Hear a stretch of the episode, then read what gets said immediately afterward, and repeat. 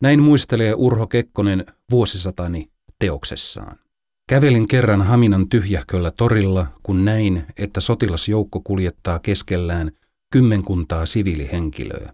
Sotilaiden johtajana oli komppaniamme päällikkö, jääkäri Taskisen nimellä tunnettu mies, joka oli ollut Kajaanissa syksystä 1917 saakka vapaaehtoisten kouluttajana. Nähtyään minut Taskinen komensi minut miesryhmään. Matkamme jatkui Haminan valleille. Siviilimiehet pantiin riviin ja kiväärein varustetut suojeluskuntalaiset parin 30 metrin päähän heitä vastaan. Nyt vasta oivalsin, että kyseessä oli kuolemantuomion täytäntöönpano. Taskinen määräsi minut antamaan ampumiskäskyn. Olin niin hermostunut, että en muista, oliko minulla kivääri vai ei.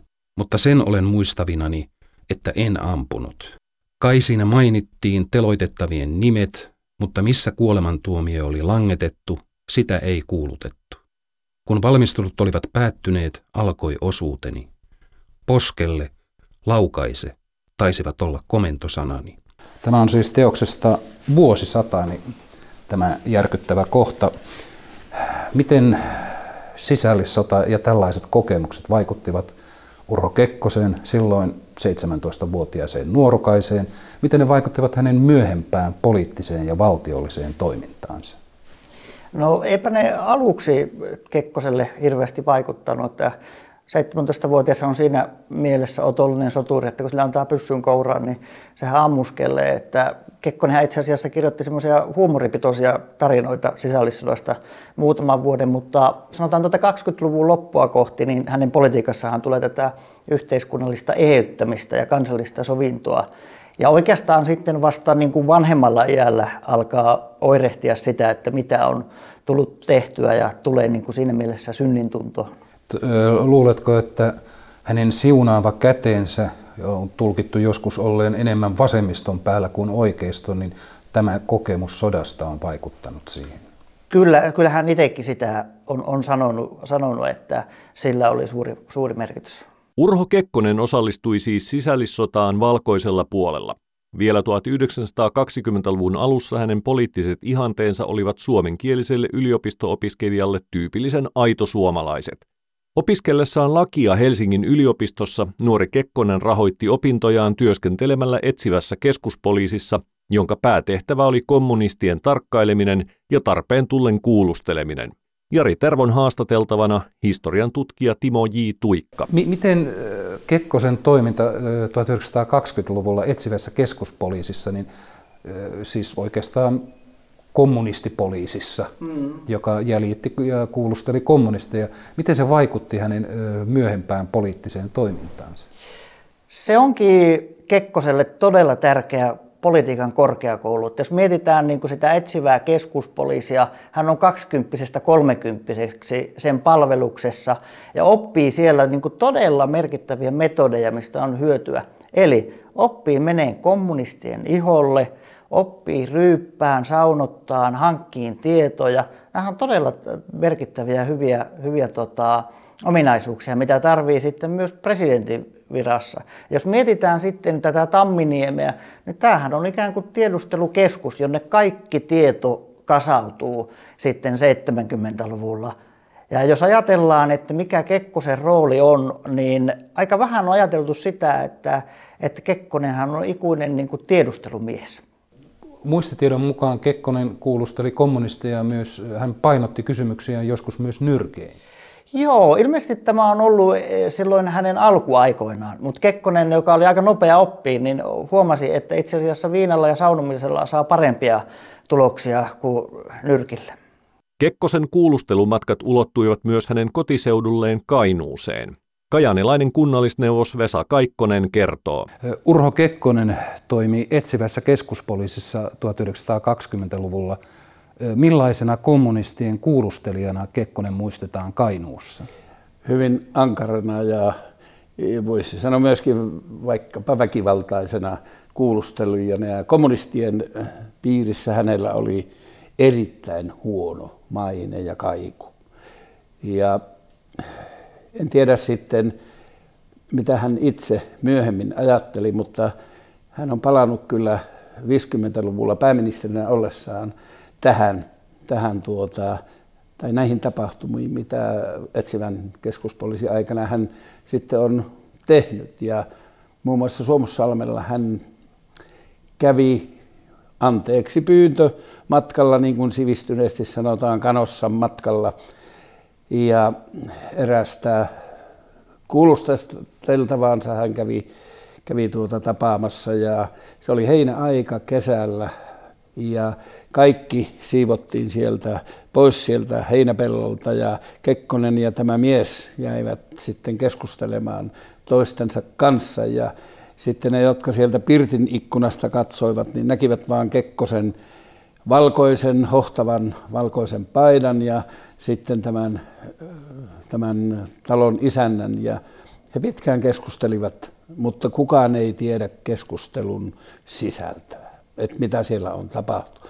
Ainoastaan arvailuja on kovasti esitetty siitä, että hän ikään kuin kävi, kävi tätä asiaa siellä läpi tämän isännän kanssa ja pyysi ehkä anteeksi. Ja tämä, jonka kanssa hän keskusteli, oli nimenomaan ollut vuosikymmeniä aikaisemmin hänen kuulusteltavanaan. Kyllä, kyllä, näin. Ja tällä miehellä oli hyvin huonot ja katkerat kokemukset hänen osaltaan.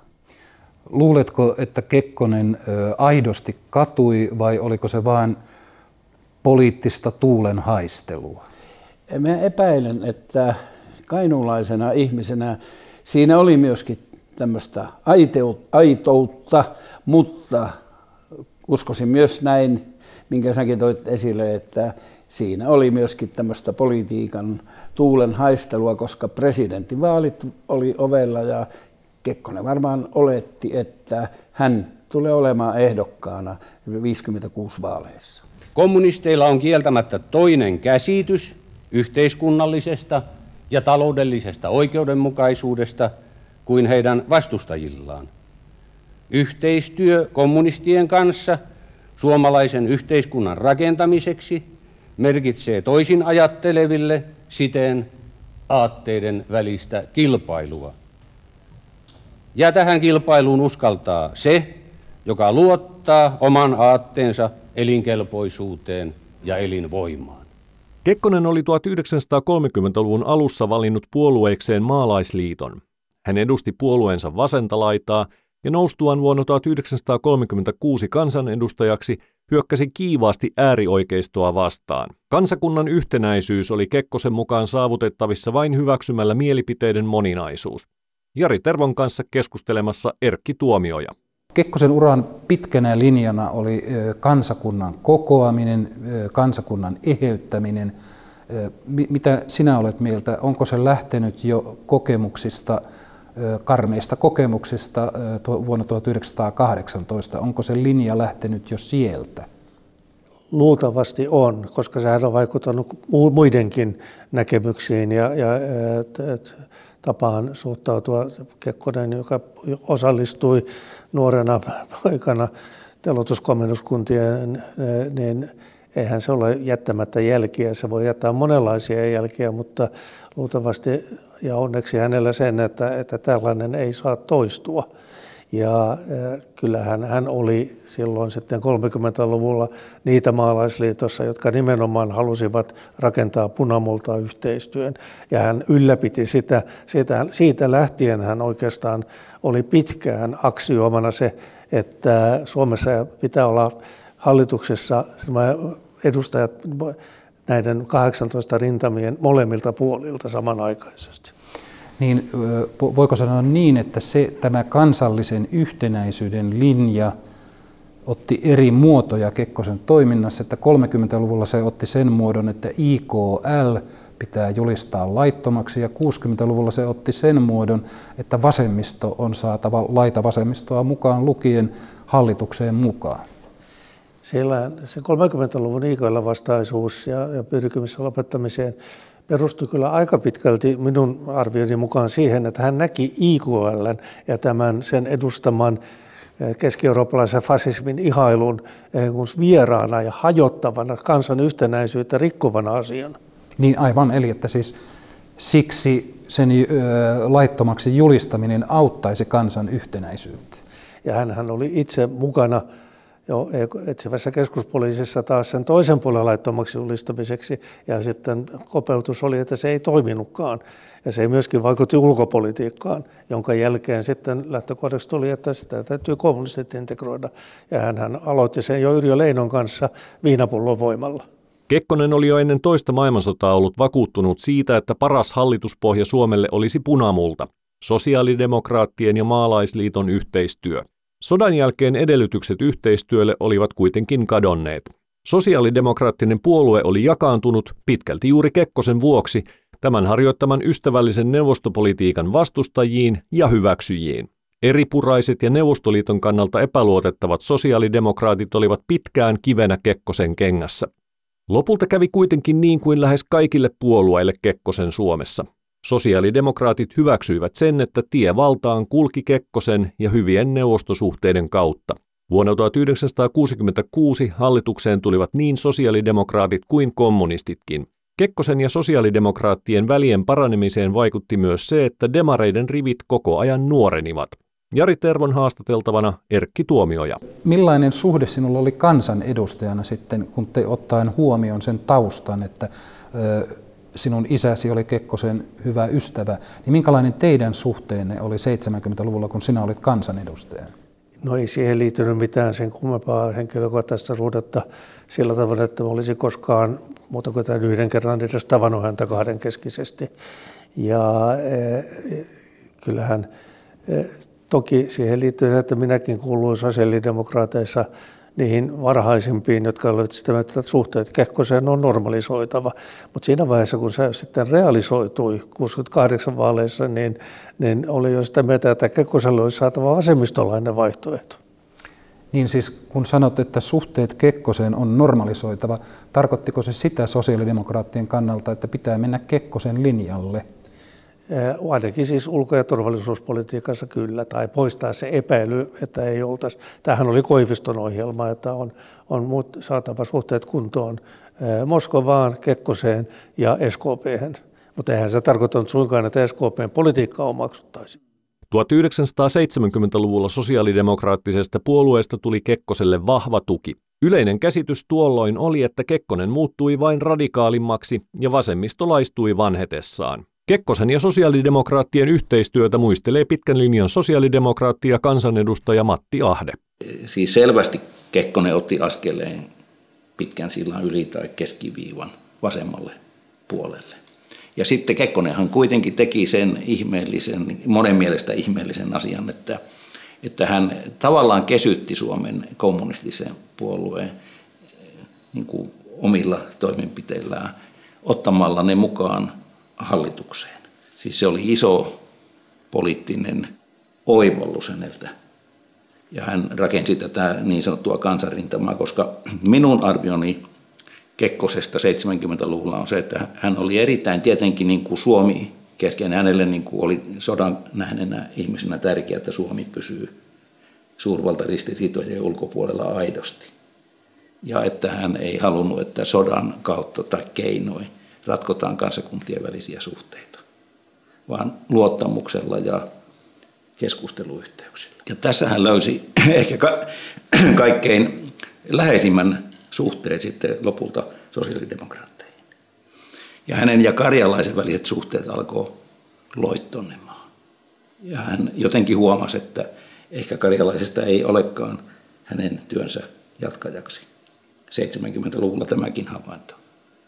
Että, että kyllä hänellä niin kuin oli ihan aito suhde siis kansanrintamaan ja hän piti tätä keskiviivan molemmilla puolilla toimivaa hallituskoalitiota aina kaikkein parhaimpana ja Suomen kannalta tärkeimpänä. Ja, ja kun hänelle myös tämmöiset tasa-arvon kysymykset minusta oli aika tärkeitä, sekä miesten ja naisten välinen että, että ylipäätänsä tasa-arvokysymykset, ne nousi 70-luvulla hänen poliittisessa ajattelussa enemmän näkyviin kuin ehkä koskaan aikaisemmin. Niin hän oletti, että tuon, tuollaisen poliittisen kombinaation kautta parhaita tuloksia saadaan aikaan. Ja kiistatta voi sanoa, että Suomen hyvinvointiyhteiskunnan peruspilarit, kansanterveyslaki, peruskouluuudistus, niin nehän tehtiin lopulta kuitenkin sosiaalidemokraattien ja keskustapuolueen niin kuin luottamuksellisella yhteistyöllä. Ne rakennettiin 70-luvulla. Ja siinä SKDL oli usein mukana. Että sillä tavalla Kekkonen asemoi itsensä hivenen selkeämmin ja eri lailla 70-luvulla kuin niinä aikaisempina vuosikymmeninä. Vuonna 1973 Suomen eduskunta hyväksyi viiden kuudesosan äänten enemmistöllä poikkeuslain, jonka nojalla Urho Kekkosen meneillään olevaa kolmatta presidenttikautta jatketaan neljällä vuodella. Tuskin lisävuodet ovat ehtineet pyörähtää käyntiin, kun alkaa jo Kekkosen maanittelu neljännelle kaudelle. Innokkaimpana näissä aikeissa häärii sosiaalidemokraattinen puolue. Suomen sosiaalidemokraattinen puoluehan päätti vuonna 1975, että, että, että, että, että ne pyytävät Urho Kekkosta jatkamaan tasavallan presidenttinä. Ja sehän tehtiin se offensiivi Tamminiemeen tänne näihin tiloihin. Sosten puolueen delegaatio tuli ensimmäisenä pyytämään Urho että hän voisi jatkaa tasavallan presidenttinä myös vuoden 1978 jälkeen. Ja silloin 75 hän oli vielä täysin iskussa, siis etyk-kokous oli pidetty ja, ja, ja hän oli terävä, kokenut, osaava poliittinen johtaja. Ja siihen varmasti sitten liittyi myös tämä Ahti Karjalaisen pelko, siis minusta tuntuu, että se yhdisti sekä Sosten puolueetta että Urho Kekkosta, että molemmat olivat tulleet siihen tulokseen, että, että Ahti Karjalainen, joka myös oli kokenut poliittinen henkilö ja, ja kokenut ulkopolitiikan toimija, niin, niin, niin kuin kummankaan mielestä, siis Sosten puolueen eikä Kekkosen mielestä, niin ollut enää sellaisessa niin kuin terveydellisessä tai toiminnallisessa kunnossa ja vireessä, että hänelle olisi voitu niillä valtaoikeuksilla, jotka Suomen tasavallan presidentillä oli, niin antaa tämä liberon paikka, jonkalainen Suomen tasavallan presidentti kuitenkin silloin niillä valtaoikeuksilla vähintään oli. Ja, ja tämän seurauksena sitten niin, niin Sosten puolue ensimmäisenä puolueena sitten kysyi Kekkoselta, ja totta kai asia oli valmis, varmistettu, että se vastaus, kun mennään kysymään, niin on myönteinen, niin kuin se sitten oli. Kekkonen oli nimittänyt itseään 27 vuotta nuoremman Mauno Koiviston pääministeriksi ensimmäisen kerran vuonna 1968. Silloin Kekkonen torjui kaikki muut hänelle esitetyt ehdokkaat ja taivutteli vastahakoista Koivistoa niin kauan, että tämä lopulta suostui. Nuoren ja hurmaavan Koiviston kannatus nousee nopeasti Gallup-kyselyissä ja pysyttelee niiden kärjessä koko 70-luvun. Kun Kekkosen luottamus entiseen suosikkiinsa ja seuraajaehdokkaaseensa Ahti Karjalaiseen lopullisesti mureni 70-luvun puolivälissä, Kekkonen itsekin piti Koivistoa parhaana seuraajaehdokkaanaan. Politiikan toimittaja Tarmo Ropponen. TV-nytin toimittaja kävi täällä haastattelemassa jostain syystä Kekkosta ja, ja hän kysyi sitten tämä toimittaja, että kuka voisi olla sopiva Kekkosen seuraaja. Ja Kekkonen sanoi sitten ihan su- sujuvalla ruotsilla, että on niitä monia, mutta hänen mielestä esimerkiksi yksi kärkiehdokas voisi olla Koivisto silloin, joskus 70-luvun puolta väliä. Täältä tuli sitten soitto tälle toimittajalle ja varmaan toimittajan esimiehelle, että nyt pitäisi poistaa se Koivistokohta sieltä.